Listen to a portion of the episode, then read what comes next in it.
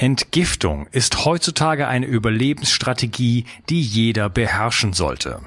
Leider gibt es in kaum einem Bereich so viele Unsicherheiten. Ich möchte dich mit meinem Buch Richtig entgiften sicher durch deine Entgiftung führen.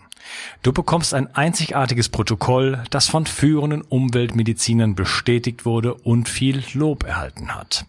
Dazu gebe ich dir sämtliche Produktlinks inklusive Gutscheincodes, sodass das Buch für dich praktisch umsonst ist. Was es damit auf sich hat, erkläre ich dir in einem Video auf bio360.de slash richtig entgiften. Bio 360. Zurück ins Leben. Komm mit mir auf eine Reise. Eine Reise zu mehr Energie und fantastischer Gesundheit. Ich möchte dir das Wissen und den Mut vermitteln, den ich gebraucht hätte, als ich ganz unten war. Dabei will ich dir helfen, wieder richtig in deine Energie zu kommen. Zurück ins Leben. Hallo ihr Lieben, das ist mein allererstes Interview auf meiner Deutschland-Tournee hier direkt live und ich bin in Berlin und vor mir sitzt der 95-jährige Professor Dr. Karl Hecht und äh, ja, mein lieber Karl, ich begrüße dich. Recht schönen Tag, alle liebe Zuhörer und natürlich äh, schönen Tag für dich auch. Ja. Und es ist ein schöner Tag. Ähm, die ersten beiden Tage waren sehr grau in Berlin, aber heute scheint die Sonne und äh, wir sind hier am Müggelschlösschen. Und äh, ja, es ist äh, ganz außerhalb von Berlin und wir haben wirklich ein tolles, tolles, tolles, tolles Wetter. Und ich freue mich riesig, wirklich ähm, heute bei dir sein zu dürfen. Wunderbar, ich begrüße dich auch herzlich in meiner Denkstube. In der Denkstube und ich habe die Ehre, hier in deiner Denkstube zu sein. Genau. Und äh, wir haben heute gar nicht so ein festes Programm, wir haben gar nicht so ein festes Thema, worüber wir uns unterhalten wollen, aber was ich gerne machen würde mit dir, ist mich so ein bisschen über dein Leben einfach zu unterhalten. Ja, und da werden wir an so viele Themen kommen, äh, werden so viele ähm, ja, Themen aufpoppen, wie zum Beispiel Chronobiologie, äh, Weltraummedizin und äh, vieles, vieles mehr. Über Zeolit haben wir uns ja schon äh, ausführlich unterhalten. Da müssen wir heute nicht mehr so drauf eingehen, natürlich. Äh, da haben wir ein großes äh, Interview ja schon gemacht vor einigen Wochen. Neurophysiologie, Schlaf habe ich mich beschäftigt. Genau, da, da, können wir überall drauf eingehen. Vielleicht, äh, ja, fangen wir doch einfach mal ganz vorne an. Und zwar wo? Ganz vorne in deinem Leben. Wo bist du aufgewachsen? Ja, ja, also geboren bin ich äh, im Unstrutal. Wolmerstedt heißt der Ort. Das ist in der Nähe von Nebra, wo diese Himmelscheibe gefunden wurde, die über 3000 Jahre alt äh, war. Das ist äh, allgemein bekannt. Äh, äh Mir nicht. Himmelsscheibe? Äh, eine, die Himmelscheibe, goldene geschmiedete Himmelscheibe, die 3600 Jahre alt ist. Äh, und die hat gezeigt, dass dort in diesem Tal also äh, die Leute, die damals gelebt haben, schon also einen hohen Standard hatten. Die hatten sogar ein Observatorium und konnten den, äh, die Sonnenwende und so weiter bestimmen. Äh, und äh, außer später waren es also die äh, äh, Kaiser, äh, die dort äh, waren, ihre Kaiserpfalz hatten. in Memleben ist das Heinrich I. und Otto I., so dass es also eine erstmal historische Gegend ist. Und das nennt sich alles dort die Goldene Aue. Und mein Schulfreund, der leider jetzt vor kurzem verstorben ist, hat immer gesagt, wenn du mit einem Holzstock spazieren gehst, nach einer Stunde wachsen die grünen Blätter, so fruchtbar ist hier der Boden. Ist vielleicht ein bisschen übertrieben, ja. aber äh, das ist eine fruchtbare Gegend. Mhm. Und dass die Unstrut oder das Unstrutal äh, endet dann in der Saale bei Naumburg und äh, kommt noch vorbei an Freiburg, wo also zum Beispiel der Rotkäppchensekt äh, herkommt. Aber ich trinke keinen Sekt, das möchte ich also gleich sagen. Ja. Okay. Ich bin der älteste von sieben Kindern und hatte äh, anderthalb, alle anderthalb Jahre ein Geschwister kam, hatte ich natürlich von Anfang an schon Verantwortung äh, für meine Kinder.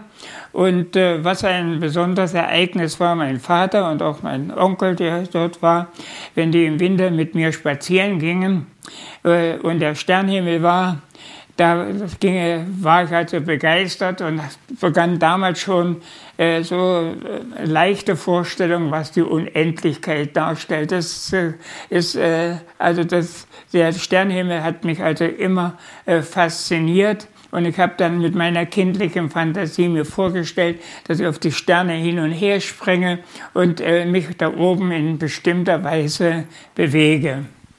Und dieser, äh, jetzt will ich mal überschlagen von dieser Zeit, dieser Wunsch äh, äh, wurde mir dann schließlich äh, in, äh, in 1970 äh, erfüllt. Also nicht, dass ich selbst fliege, aber dass ich mich mit, damit beschäftige, mit Menschen, die sich im Weltraum befinden. Und das war auch wieder, äh, als ich hörte, dass äh, der Juri Gagarin 1961 geflogen ist, hatte ich natürlich den Wunsch, mich auch mit der Medizin zu beschäftigen, äh, Raumfahrtmedizin, aber das war ad hoc nicht gleich möglich. Und äh, aber das ging dann irgendwie systematisch. Ich begann mich mit der Chronobiologie zu beschäftigen. Das ist die Lehre von den zeitlichen Abläufen. Wir müssen äh, uns vorstellen, wir bewegen uns ständig äh, im Laufe eines 24-Stunden-Rhythmus und sind zum Beispiel auch von Parametern her morgens ein ganz anderer Mensch als am Abend. Das hat schon der äh, äh, Hufeland, der erste Dekan der äh, medizinischen Fakultät vor 200 Jahren, ebenfalls äh, festgestellt. Und eigentlich, äh, wenn wir heute eine Diagnostik machen, müssten wir mindestens zwei Werte bestimmen, einen Morgenwert und einen Abendwert so wie es mit, äh, in den Kliniken mit den Pulsen und mit der Temperatur messen der Fall ist. Und diese Chronobiologie ähm, äh, fas, äh, hat mich fasziniert, weil alles äh, unser Leben in Rhythmus äh, ist und wir eigentlich auch den Rhythmus geprägt bekommen haben von der Kosmos, vom Kosmos. Der, wir haben den äh, inneren Uhr, den 24-Stunden-Rhythmus, der die Erdumdrehung äh, äh, evolutionär bei uns geprägt hat. Wir haben zum Beispiel einen Jahresrhythmus, der Umlauf der Erde um die Sonne.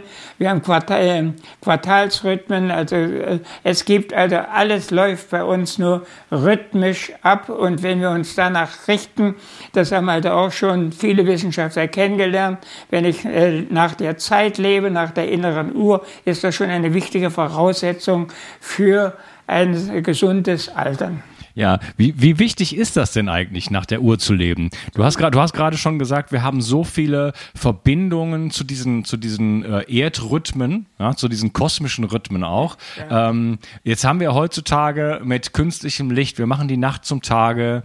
Ähm, ne, niemand lebt mehr von, von äh, wirklich mit der Sonne und so weiter. Ähm, wir haben ja sogar solche, solche Dinge wie Schichtdienst, Nachtdich, äh, Nachtdienst und solche Sachen. Wie wichtig ist das denn wirklich äh, wenn, äh, für unsere Gesundheit? Wie, wie können wir wirklich äh, oder, oder was hat das für Effekte, wenn ich ganz verbunden bin mit der Zeit? Ja, also es ist also wirklich äh, und, äh, durch die Technisierung wird unsere natürlichen Rhythmen gestört. Und die führen auch äh, zu einen äh, zu Krankheitserscheinungen, das ist Schichtarbeiter zum Beispiel sind Herz-Kreislauf-Krankheiten und haben eine äh, weitere, eine niedrige Sterblichkeit äh, und äh, Zeitchaoten, wie man sagt, die also gar nicht mit der Zeit leben. Äh, das sind also Berufe auch wie die Journalisten, die haben eine sehr niedrige Lebenserwartung. Also wir brauchen unbedingt diesen Rhythmus. Und jetzt durch die Handy, dass wir also zu jeder Zeit an jedem Ort äh, erreichbar sind, äh, stört auch unseren ganzen Rhythmus. Deshalb habe äh, hab ich ein Prinzip eingeführt. Mein Lebensprinzip ist, dass ich genau nach der inneren Uhr, dass ich morgens eine bestimmte Zeit aufstehe. Das ist um 5 Uhr Äh, dann mache ich meine, bereite ich mich vor für den Tag, das Duschen und so weiter. Dann mache ich meine Gymnastik und eine Visualisierung. Äh, und dann äh, geht's meist mit meiner Frau gemeinsam anderthalb Stunden Nording, Volking in den Wald. Aber jetzt noch einmal zurück zur Chronobiologie. Äh, wir, das, die, die Krone, äh, die Zeit, der Zeitfaktor entsprechend unserer kosmischen Rhythmen gehört eigentlich zum natürlichen Lebensstil des Menschen und das müssen wir versuchen, auf jeden Fall durchzusetzen. Da habe ich eigentlich Glück gehabt, ich also weiche jetzt nochmal ab, dass ich vor 15 Jahren in ein äh, Naturheilzentrum einen türkischen Arzt, der perfekt Deutsch spricht, kennenlerne und dort haben wir ein solches Programm aufgebaut wo wir nur nach den, die Leute wieder in den Rhythmus bringen. Wir wecken, äh, morgens ist Wecken, dann 15, äh, später 15 Minuten Gymnastik, dann wird äh, es auch anderthalb Stunden Wanderung, dann haben wir Thermalbaden, dann kommen Atemübungen, äh, erst dann gibt es Frühstück. Wir sagen, das Frühstück muss be bestimmt werden, dann gibt es äh, die Applikation, mittags das Mittagessen, danach wird ein Minischlaf von 10 Minuten gemacht, äh, dann am Nachmittag wieder Applikation, dann ist eine Wassergymnastik und schließlich am Abend sind dann Seminare. Und so läuft, und dann um 22 Uhr Schluss muss alles im Bett liegen. Und so geht das also rund. Anfangs wurde man natürlich äh, ein bisschen kritisiert, dass wir militärisches Regime haben, aber das ist kein militärisches Regime, das ist der Natur Lebensstil des Menschen und viele Menschen, die dort waren mehrere Wochen, sind dankbar. Die haben zwar immer Schwierigkeiten gehabt, aber wir haben ihnen Anweisungen Anweisungen gegeben, wie sie zum Beispiel auch in andere zu Hause versuchen sollen, ihren Rhythmus äh, äh, einzuhalten, weil der Verstoß gegen die innere Uhr schädigt also unsere Gesundheit, auch unser Nervensystem. Ja, äh, da glaube ich auch fest dran und du hast es eben den Begriff des Zeitchaoten genannt. Ja, äh, das äh, trifft auf mich, das traf auf mich zu. Ähm, ich war früher Musiker, ich war Tontechniker, ich habe die Nacht zum Tage gemacht, dass ich habe gedacht, ich wäre so. Ja, ich habe mich damit identifiziert und ich bin äh, davon fest fest überzeugt, dass das der größte Faktor für, für meine darauffolgende chronische Müdigkeit war. Das absolute Schlafchaos, was ich mir den ersten in, in diesen circa 20 Jahren angetan habe. Ja, natürlich gibt es andere Faktoren, aber ich glaube, das ist, äh, äh, da habe ich so stark eingezahlt auf mein, auf mein Stresskonto sozusagen dass sich das irgendwann mein Körper nicht mehr standgehalten hat. Wie machst du das denn? Du hast gesagt, du folgst deiner inneren Uhr. Stellst du dir einen Wecker oder stehst du einfach natürlich morgens um 5 Uhr dann auf? Ich habe keinen Wecker, ich stehe natürlich auf. Das ist aber natürlich schon konditioniert, weil ich immer regelmäßig aufstehe. Auch wenn ich jetzt äh, zum Beispiel in die Türkei fahre äh, äh oder fliege, da sind ja zwei Stunden Zeitunterschied. Äh, wenn ich nachts ankomme, steh, äh, oder wann ich ankomme, am nächsten Morgen steige ich in den Rhythmus ein, der dort ist. Und so ist es, oder wenn ich zum Beispiel nach Moskau oder auch wenn man, äh, äh, ich war öfters in Kuba, da bin ich nicht genau in die Tageszeit und wenn man in die Tageszeit dort einsteigt, kann man sich schnell wieder adaptieren, weil die, die Sonne und äh, alles das, die kosmischen Rhythmen helfen, den äh, Tagesrhythmus, die innere Uhr wieder wieder richtig zu stellen. Ja, äh, mit Jetlag habe ich auch viel zu tun, äh, da ich auch viel in der Welt rumkomme. Und äh, was ich dann immer versuche, ist morgens zum Beispiel früh aufzustehen und in die Sonne zu schauen. Ja. ja. Und auch am Abend in die Sonne zu schauen, um meinem Körper die Signale zu setzen und dann auch versuche, relativ die Mahlzeiten zu bestimmten Zeiten einzunehmen, um meinem Körper so diese Signale zu setzen. Das klappt mal mehr, mal weniger, muss ich dazu sagen. Das ist richtig, äh, aber das sollte man immer anstreben und im Auge haben. Und man sollte nachts das Handy abstellen. Äh, Im Schlafzimmer ist das Handy sowieso ein Feind, denn die Funkwellen stören den Schlaf. Und äh, man, in zweierlei Weise, wenn man es anhat, wird man gestört durch die Funkwellen und dann durch die Anrufe, die kommen. Und äh, dann wird der Schlaf gestört und, und, Schlafdefizit ist eigentlich, das hat die WHO in den letzten Jahren auch ähm, festgestellt, äh, mit ein ganz wichtiger Faktor, dass wir ins Burnout katapultiert werden. Ja, ja genau. Ähm, zu, zu, zum Thema Jetlag noch mal kurz. Ähm, äh, Gibt es da noch ein paar andere Tricks, was man machen kann? wie, wie? Zum, zum Zeit äh, eigentlich äh, äh, immer nur nach der, der, der, wie wir das schon gesagt haben, äh, in, in, in diesem Rhythmus erleben. Was anderes gibt es eigentlich äh, gar nicht. Man versucht zwar mit Melatonin, das äh, Melatonin wird zwar ausgeschüttet, wenn es dunkel wird und dadurch äh, unseren, äh, fördert unseren Schlaf. Aber die Zufuhr von Melatonin und das körpereigene Melatonin, Melatonin wirkt nicht immer bei allen Menschen gleich. Bei manchen ja, bei manchen nein. Am besten ist, man versucht sich ein Programm zu machen, was ungefähr in dieser Richtung will. Aber was du schon gesagt hast, die Betrachten der Sonne, der Sonnenaufgang und des Sonnenuntergangs. Wenn man das machen kann, äh, ist das also auch schon ein ganz wichtiger Eckpunkt, um den Rhythmus herzustellen. Ja, ich nehme dann auch äh, oftmals äh, Melatonin ein abends, um dann äh, ja gut zu schlafen, wenn ich, wenn ich nicht äh, natürlicherweise müde bin, weil teilweise ist es ja so chaotisch, wenn man in andere Kontinente fliegt, äh, da, da weiß man überhaupt gar nicht mehr, wo man ist. Und dann ist man 30, ich bin dann teilweise 30, 40 Stunden unterwegs. Ähm, und dann hat man völlig, völlig die Orientierung verloren. Und äh, ja, je nachdem, äh, wie es dann aussieht, nutze ich dann zum Beispiel auch Melatonin. Kannst du mir vielleicht mal erklären, ich, äh, äh, ich, ich, kenne das und viele andere kennen das auch, wenn man nach Osten fliegt oder wenn man nach Westen fliegt, ja. dann hat man ganz unterschiedliches ähm, Jetlag. Zum Beispiel nach Osten ist relativ einfach, ja. aber wenn man nach Westen kommt, dann wird es ganz schlimm. Wenn man von Osten nach Westen fliegt, da fliegt man mit der Sonne. Da ist es günstig. Wenn man entgegengesetzt von Westen nach Osten fliegt, da gibt es also äh, Probleme. Da gibt es sogar von, äh, die von Amerika oder von äh, äh Südamerika also gekommen sind, nach also mehrere Stunden, äh, haben die teilweise, waren sie so belastet, dass sogar Herzinfarkte aufgetreten sind. Deshalb muss man beachten. Und äh, die Außenminister, die äh, hier Vielflieger sind und oftmals äh, diese Strecken zurücklegen, da gibt es eine ganze Reihe Gesch äh, Geschichten, dass die auch nicht mehr gewusst haben. Äh, äh zum Beispiel von Genscher spricht man, dass der erzählt hat, dass er sich selbst gegnet ist, dass er Halluzinationen gehabt hat, weil er mehrere Flüge hin und her machen musste. Es gibt Geschichten von äh, Dallas äh, in Amerika, dass der also auch, äh, als er dann vor Ort war, überhaupt nicht mehr reaktionsfähig war. Und äh, Deshalb äh, ist, ein, und wenn unsere Politiker sagen, wir haben die ganze Nacht durchgearbeitet äh, und äh, uns gestritten, das wird nicht. Sie sollen zu einer bestimmten Zeit aufhören und am nächsten Tag machen. Genauso mache ich das.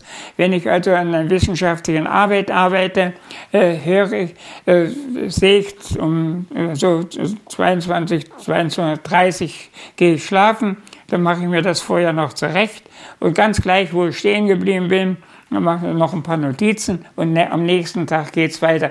Wenn ich weiter arbeite, wird das nichts. Äh, wenn man eben gegen die innere Uhr, man wird dann müde, auch wenn man überspitzt ist. Man bringt alles durcheinander. Und wenn man optimal arbeiten soll, muss man ganz genau nach der inneren Uhr arbeiten. Und deshalb, wenn die sagen, wir haben schwer gearbeitet die ganze Nacht durch, da kann ich sagen, da kommt nicht viel raus.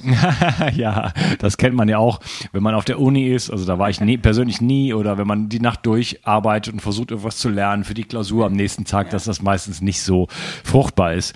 Äh, jetzt sind wir ja noch beim Thema Chronobiologie. Da können wir noch ein bisschen bei bleiben. Wie bist du denn zu dem Thema gekommen und wie hast du das? Äh, du hast ja, glaube ich, auch einige Bücher darüber geschrieben. Und wie hast du da, äh, hast du da Forschung betrieben oder was hast du da gemacht? Naja, äh, äh, ich hab, äh, äh, bin eigentlich durch die russische Literatur der Pavlov, der eigentlich bekannt ist durch den bedingten Reflex, aber der hat ja. viel, viel mehr gemacht. Der hat also auch schon die Zeit. Und eigentlich bin ich durch meine Verbindung in, in dieser Richtung, also durch diese Literatur, bin ich also auf die Idee gekommen. Und äh, habe festgestellt, bei einer längeren Untersuchung, damals äh, als junger Assistent musste ich äh, tierexperimentelle Untersuchungen, ich habe also auch äh, Menschen gearbeitet, äh, mit den Menschen gearbeitet, äh, musste, stellte ich fest, wenn ich also jetzt äh, längere Untersuchungen mache, dass die nicht linear verlaufen, sondern dass die schwanken. Und da bin ich mit einem Mathematiker zusammengekommen und der hat dann die Autokorrelation angelegt. Und da sah ich, dass ich eigentlich einen Minutenrhythmus von mehreren Minuten, von einem zwar einen sieben Minuten Rhythmus äh, entdeckt habe. Und das Interessante war, und das habe ich dann bei Menschen, bei Tieren, bei verschiedenen Tieren, immer kam ich auf den sieben Minuten Rhythmus. Und was noch war, äh, der sprang dann, wenn ich sieben Minuten hatte, äh, unter bestimmten Umständen, wenn er erregt war, ist der, äh, wenn er äh, ruhig war, sprang er über auf den 14 Rhythmus und wenn Erregung war, auf den 3,5 Minuten Rhythmus. Also das, das machte mich natürlich jetzt äh, sehr, äh, das war also sehr interessant, dass man also äh, die Rhythmen, dass sie abhängig sind von unseren Aktivitäten und dass wir eigentlich durch die Rhythmen in einem bestimmten Gleichgewicht in der Adaptation gehalten werden. Also wenn die Rhythmen schneller laufen müssen, dann äh, sind kürzer Rhythmen. Wenn ich in Ruhe bin, sind es also längere Rhythmen. Und das, war auch mit, und dann bin ich natürlich auf weitere Rhythmen gestoßen. Kurz, kurz noch zu, zu, zu, diesen Rhythmen. Was spielt sich denn dann ab in diesen, was, was wiederholt sich da oder wie hast du diese Rhythmen sich, festgemacht? Also da holen sich zum Beispiel Verhaltensparameter, Blutparameter. Ähm, äh, ich habe mit dem Hautwiderstand äh, gearbeitet, also die Elektrizität wiederholt sich. Äh, und äh, das, das war die Hauptsache mit der Hautelektrizität, mit der ich gearbeitet habe. Das wiederholt sich immer wieder. Und so kann man das eigentlich mit anderen äh, Parametern auch nachweisen. Ja, wie misst man die Hautelektrizität? Bitte? Wie misst man die Hautelektrizität? Äh, äh, ganz einfach, man macht Elektroden an der Haut, dann hat man einen entsprechenden Apparat, äh, der dann das registriert. Habe ich augenblicklich nicht da. Aber ich muss Folgendes sagen, zur Chronobiologie braucht man eigentlich die Elektrophysiologie. Wir sind eigentlich elektrische Wesen. Ja. ja. Wenn ich weiter erzähle? Ja, ja, auf jeden Fall. Wir, wir messen Hirn, das Hirnstrombild, darüber bin, da bin ich dann später übergegangen. Wir können den Hautwiderstand, das ist eigentlich das, was man früher mal als Lügendetektor äh, ja. verwendet hat. Äh, wir haben die Herzaktivität, wir haben die Muskelaktivität. Und da kann ich 24 Stunden hintereinander messen und kann also den Ablauf dann in entsprechender Weise äh, sehen. Äh, und in diesem Zusammenhang ist noch ein anderer Rhythmus, das muss man erstmal vom Schlaf ausgehen. Wir schlafen ja, haben ja nicht nur eine Phase im Schlaf, sondern wir haben mindestens also zwei Phasen. Der sogenannte REM-Schlaf, das wird abgeleitet von Rapid Eye Movement, also schnelle Augenbewegung. Der wird auch als Traumschlaf äh, und da dient in erster Linie der psychischen Erholung. Und dann haben wir den Tiefschlaf, das sind ganz andere Wellen. Und im Tiefschlaf, das ist vor allem die körperliche Erholung. Und diese wechseln sich regelmäßig ab, ungefähr alle äh, so anderthalb bis zwei Stunden, das ist individuell unterschiedlich. Und eigentlich das Hauptkriterium für die Schlafqualität ist, dass wir diesen Rhythmus sehr gut abläuft. Das ist der objektive Maß für eine hohe Schlafqualität. Ja, und das Interessante ist, ich habe ja jetzt, wenn du mal auf meine Hand guckst hier, ich habe diesen Ring hier, siehst du den? Der misst meinen Schlaf. Ja, das ist ein elektronisches Gerät. Ich ziehe dir mal eben ab. Ich zeige dir das mal eben so. Siehst du da drin, dass da überall äh, Sensoren sind. Der misst meinen Schlaf und dann kann ich mit meinem Telefon dann kann ich mir angucken, wie ich geschlafen habe. Ne? Ah, das heißt, da, da, stehen dann die ganzen. Zeige ich dir, zeige ich dir später. Das ist aber wahrscheinlich auch der Haut, äh, Hautelektrizität, die sie reflektiert. Mm, ja, das glaube ich nicht. Der macht das äh, mit über, über Licht. Ne? Misst das im Blut. Genau, genau weiß ich, kann ich dir gar nicht erklären. Naja, jedenfalls, was ich, was ich sagen wollte, ist dass äh, ich dann sehen kann, dass die meisten Tiefschlafphasen, die ich habe, äh, eher am, am, am Anfang sind. Also wenn ich zum Beispiel ab 10 schlafe, was ich für, für mich optimal finde, so vom gesundheitlichen Standpunkt, ähm, manchmal im Leben nicht so leicht umzusetzen, aber das ist schon mein Ziel, ähm, dann sehe ich, dass ich so von 10 bis 2 die meisten Tiefschlafphasen habe und danach kommt gar nicht mehr so viel. Da kommt vielleicht noch mal eine kurze um 4 oder sowas. Ne?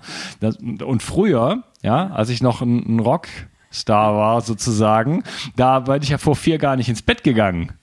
Ja? Ja, das sollte man eigentlich nicht machen. Äh, ich habe außerdem, ich will jetzt mal nur, ich komme aber noch mal aufs Thema zurück.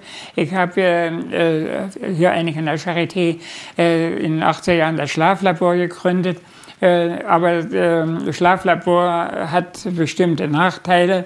Äh, deshalb äh, wurde von den Firmen hier in Deutschland ähm, ambulante Schlafanalysatoren, die man mit drei Elektroden anbindet, sich umbindet und da kann man also sehr exakt äh, den Schlaf äh, messen. Ich kann nachher das demonstrieren. Ja, und nochmal, also der Rhythmus, der abwechselnd, der REM-Zyklus, also der, das immer äh, Non-REM, also Tiefschlaf und Traumschlaf sich regelmäßig abwählen, das ist eigentlich äh, der, äh, das Hauptkriterium für die Qualität. So, und nun haben die, die, diesen, die Amerikaner, die den äh, REM-Schlaf entdeckt haben, Gleitmann, haben, Asarinski, die haben also äh, gefragt, gibt es sowas am Tage?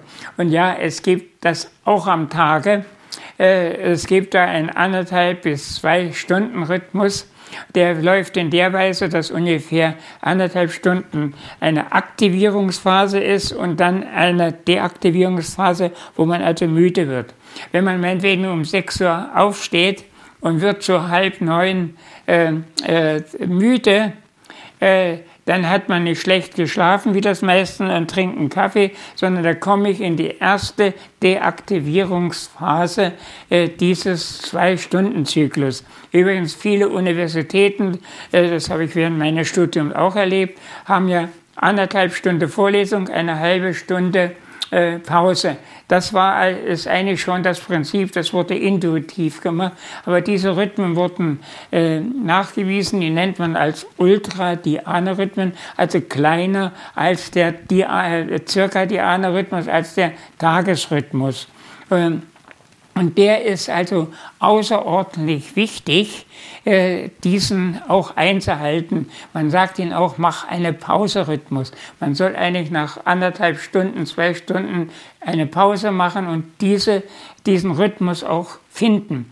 Äh, eine Psychologin, die hat die Doktorarbeit unter meiner Regie gemacht, die hat also diesen Rhythmus ähm, untersucht, die Friederike Janowska und äh, hat nachgewiesen, dass sie also viele Menschen, die krank sind, äh, hat sie äh, mit dieser wieder mach mal eine Pause Rhythmen, die hat sie wieder bei dem beigebracht, hat sie wieder gesund gemacht.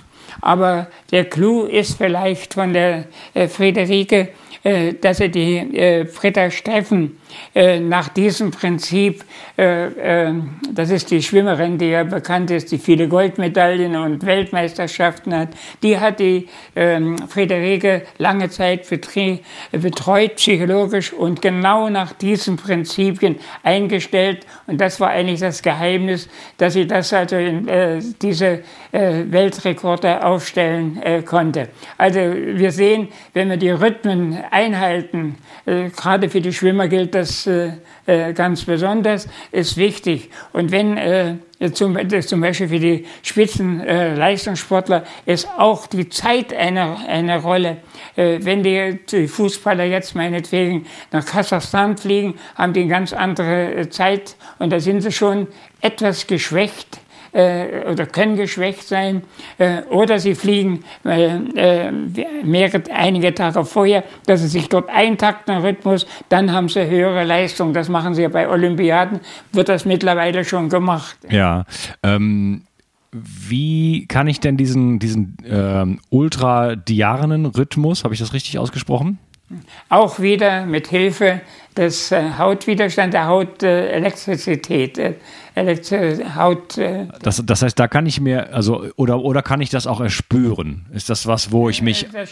ich kann es auch spüren, wenn ich mich genau, das, das bringt ja die Friederike den Patienten und auch den Sportlern bei, dass sie merken, nach einer bestimmten Zeit werde ich plötzlich müde. Und äh, äh, das, ich merke das auch, äh, das plötzlich war noch hochaktiv, auf einmal klappt, als ob die Luft rausgeht. Und da muss man sich ein bisschen bewegen. Äh, das, also Bewegung ist immer das Allerbeste. Mhm. Und, ich hatte eine Sekretärin, äh, die äh, jede anderthalb Stunde musste die durch das Institut laufen äh, um, äh, und bewegen und dann war die wieder fit. Also wir müssen also aufpassen, äh, wenn wir das, mach mal Pause-Signal kommt, müssen wir die Pause machen. Wenn wir das dauernd überspringen, äh, dann wird das nichts. Und das könnte man jetzt auch messen, wenn man jetzt vielleicht noch nicht so ähm, das so spürt, könnte man das messen und sie, äh, können, kann man dann seinen, seinen, seinen Rhythmus so finden und sich dann dementsprechend orientieren? Ja, wir haben das vor allen Dingen gemessen, eben mit, äh, auch in dieser Doktorarbeit von der Friederike Janowski haben wir das gemessen, auch wieder mit, den, mit der Hautelektrizität äh, die ja eigentlich auch die, äh, so ist die Interpretation faktisch die ganze den emotionellen Status mitreflektiert. Ja, und wenn ich mich dann äh, daran richte, bin ich dann äh, bin ich dann klarer im Kopf, bin ich dann leistungsfähiger, habe ich dann mehr Kraft oder was was was was? Ja, äh wenn ich den Rhythmus habe und die, da, vor allem auf die Pausen achte, bin ich viel leistungsfähiger. Und äh, eigentlich ist die Krankheit eine Störung der inneren, das gehört auch mit zur inneren Uhr. Ja. Äh, und wenn die jetzt wieder richtig gestellt wird äh, und die Rhythmen ablaufen, dann äh, äh, wird alles wieder einreguliert und äh, die Gesundheit kommt in Erscheinung. Ja, wunderbar. Ähm, ich würde sagen, wir sind schon am Gegenende der ersten Episode. Haben wir zu, müssen wir noch zu dem Thema Chronobiologie äh, was sagen? Fällt dir dazu noch was ein, was noch richtig wichtig ist? Ja, man könnte das äh, natürlich sagen, äh, dass wir auch die Quartalsrhythmen äh, äh, beachten müssen. Und ist gerade jüngstens, äh, das habe ich schon immer vertreten, jetzt gerade habe ich aus dem Internet eine Arbeit herausgefunden, ähm, äh, die wird überschrieben, geistig fitter im Sommer. Da werden ältere Menschen ähm, äh, äh, wurden untersucht. Und genau das ist es. Wir haben auch äh, unsere Leistung, äh, unsere äh, Körperprozesse laufen auch ab nach den Jahreszeiten Frühling, äh, Sommer, Herbst und Winter. Wir haben ja gerade im, Win im Übergang zwischen äh, Herbst und Winter, also November, äh, diese Depressionserscheinungen, äh, weil das Licht fällt. hier hat man wieder, ich hatte ja vorhin schon gesprochen, dass wir auch Rhythmen haben, der Umlauf der Erde um die Sonne. Äh, und da spielen die Lichtverhältnisse eine Rolle. Und natürlich reflektieren sich die auch in unseren ganzen äh, Regulationsprozessen, die ablaufen und ganz besonders im Gehirn. Und hier wurde festgestellt, dass bei älteren Menschen äh, im Sommer sind die äh, geistig klarer äh, als im äh, Winter.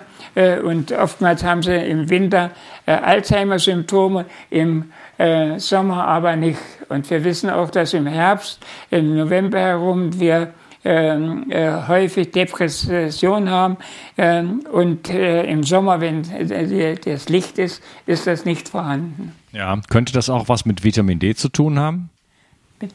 Könnte das was mit Vitamin D zu tun haben?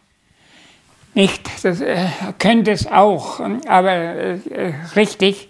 Ähm, es könnte, könnte mitwirken, denn die Sonne bildet, ist der beste äh, Spender für äh, Vitamin äh, D3 und äh, im Winter haben wir recht wenig. Aber wer im Winter sich im Freien bewegt, mit äh, Gesicht und Händen, äh, kann schon selbst bei bedecktem Himmel die ultravioletten Strahlen gehen nämlich durch, auch durch die Wolken, er kann damit sein Spiel, sein Vitamin D3-Spiegel aufrechterhalten. Aber die Stubenhocker, und das ist heute äh, weit verbreitet, besonders unsere Kinder und Jugendlichen, äh, dass die äh, von den Computer sitzen nur in der Stube und dadurch haben sie keine Sonnenstrahlen und somit tritt, also, tritt äh, Vitamin D3 auf. In Taiwan äh, ist zum Beispiel per Gesetz festgelegt, dass Kinder sich mindestens zwei Stunden äh, im Freien aufhalten müssen. Äh, und da sind die Kinder ge, äh, gesünder, auch äh, wenn sie äh, kürz, wenn sie das nicht machen, ist auch die Kurzsichtigkeit zum Beispiel vorhanden. Also wir sehen, wir hängen wenig von unser ganzes Leben hängt von unseren Umweltfaktoren um, von den Zeitfaktor, von den Jahreszeiten und so weiter. Und das müssen wir nutzen. Also hier in Berlin, ich will noch eine Sache, weil ich hier ja dicht am Wald äh, äh, wohne. In Berlin hat es vor drei Jahren eine Studie gegeben, hat man ältere Menschen hier am Rand äh, untersucht und äh, welche im Zentrum. Und dabei also das Gehirn gescannt und äh, einige andere Untersuchungen natürlich auch, Befragungen, Tests und so weiter. Und dabei hat man festgestellt, dass die äh, älteren Menschen, die am Waldrand leben, dass die, bei denen äh, kein Stress, da läuft das Gehirn alles normal, äh, wird alles gut ausreguliert. Die im Zentrum wohnen, haben also, ist das Gehirn verändert äh, und sie können sich nicht an Stress oder fühlen sich ständig gestresst. Also auch die Nähe des Waldes äh, ist ein äh, ist gleichzeitig zur Natur, ist wichtig ähm, für unser Leben. Und äh, das ist eben heute ein Dilemma, dass wir uns durch die Technisierung immer mehr von der Natur entfernen und wir müssen also äh, zurückkommen. Der Schweizer Psychiater Jung, Karl Jung, der hat gesagt, wenn wir den Instinkt der Natur verlieren, also die Beziehung zur Natur, dann werden wir krank, psychisch krank und körperlich krank.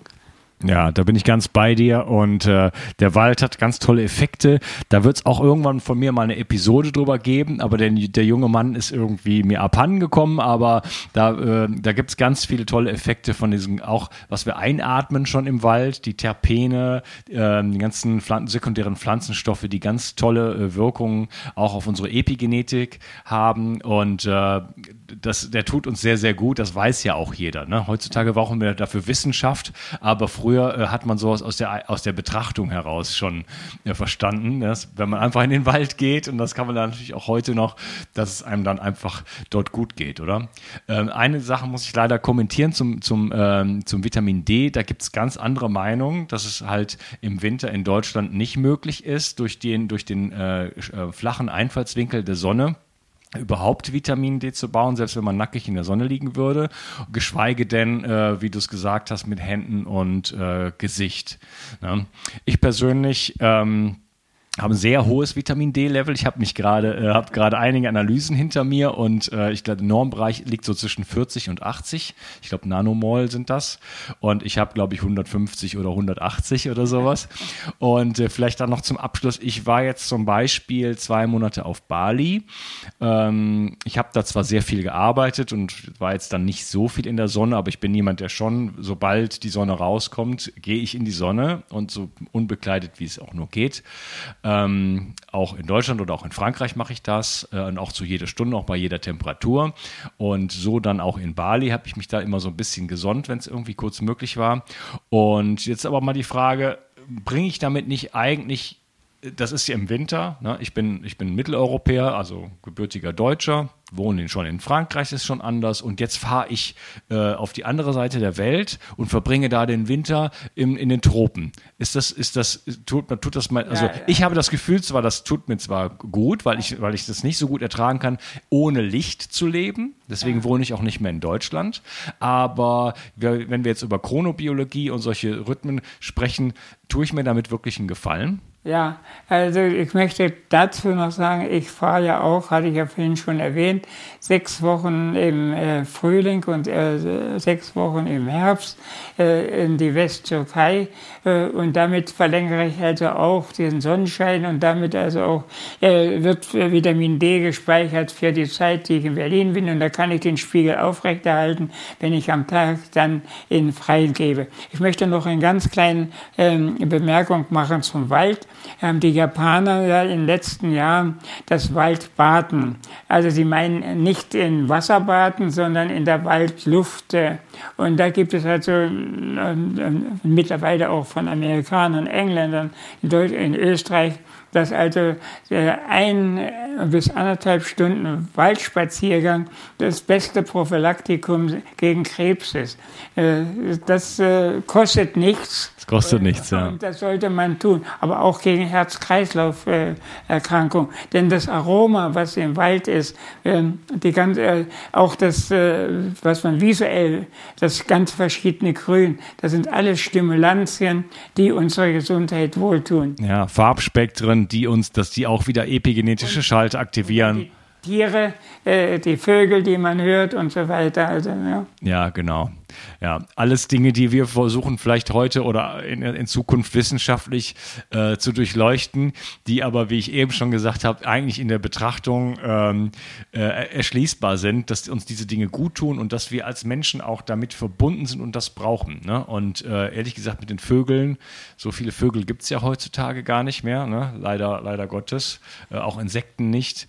Ähm, naja, dennoch sollte man diesen, diesen, diesen Weg gehen, der kostet nichts, ja, und ähm, da kann man sich, glaube ich, sehr, sehr viel Gutes tun. Ja, ich möchte zu diesem, ich habe vorhin die äh, Vierteljahresrhythmen erwähnt im Zusammenhang mit dem Gedächtnis. Es gibt noch etwas anderes, was man beachten muss, äh, auch die Nahrung, die wir aufnehmen. Äh, einig sind wir hier gewöhnt, dass wir also die Erdbeeren im Mai, Juni haben aber wir kriegen sie zu Weihnachten, abgesehen davon, dass sie nur wie Erdbeeren aussehen und gar nicht nach Erdbeeren schmecken. Äh, aber wenn wir dort die Erdbeeren essen, stören wir auch unseren Rhythmus, denn der, der gehört äh, die äh, Beerenfrüchte zu der Zeit, wo sie hier wachsen. Genauso ist es mit Spargel, so ist es mit allen anderen Dingen. Ja, auch da bin ich ganz bei dir. Ich bin ein sehr großer äh, Freund davon, lokal und saisonal zu essen. Ja, und habe mich auch äh, in meinem in meinem Werdegang ist das nicht das richtige Wort, aber in meinem Weg zu mehr Gesundheit und auch in dem in dem Verlangen nach mehr Wissen bin ich natürlich auch in so einige Fallen getappt und ich habe nicht viel mit Kokosnussöl auseinander, äh, habe viel Kokosnussöl benutzt und äh, Superfoods, irgendwelche Beeren, die aus, äh, aus Brasilien und so weiter, solche, ja. solche Sachen. Ne? Davon nehme ich immer weiter Abstand und äh, schaue schon, dass ich mich so regional und saisonal, wie es geht, ernähre. Und ich glaube schon, dass es auch ein, ein Schlüsselfaktor ist, auch für, für, für gute Gesundheit. Ich ja. würde an dieser Stelle, ich weiß, wir haben noch ganz viele Themen, den Podcast unterbrechen. Ja, und ähm, ich freue mich, dass du jetzt heute dabei warst in diesem Teil. Und wir sprechen dann weiter. Wir werden uns noch weiter unterhalten. Wir werden noch uns über ähm, Raumfahrtmedizin unterhalten. Ähm, wir werden über Schlaf uns vielleicht unterhalten und viele andere Dinge, von denen ich jetzt noch gar nichts weiß. Ich freue mich, dass du dabei warst. Danke. Gut, bis später. Ich möchte dir etwas schenken. Und zwar habe ich dir einen Audiokurs aufgenommen, wo ich dich in sieben Schritten zu mehr Energie und fantastischer Gesundheit führe. Das Einzige, was du tun musst, ist unten in der Description auf den Link zu klicken, dich dort einzutragen und dann bekommst du von mir kostenfrei diesen Audiokurs nach Hause geliefert. Wenn du das Gefühl hast, dass ich heute deinen Tag ein bisschen schöner gemacht habe, dann möchte ich dich einladen, auch meinen Tag etwas zu verschönern und auf iTunes zu gehen und für mich dort eine 5-Sterne-Bewertung und eine Rezension zu hinterlassen. Da würde ich mich riesig freuen und ich wünsche dir einen wunderschönen Tag. Bis dann, dein Onkas. Ciao. Bio 360 Zurück ins Leben. Komm mit mir auf eine Reise. Eine Reise zu mehr Energie und fantastischer Gesundheit. Ich möchte dir das Wissen und den Mut vermitteln, den ich gebraucht hätte, als ich ganz unten war. Dabei will ich dir helfen, wieder richtig in deine Energie zu kommen. Zurück ins Leben.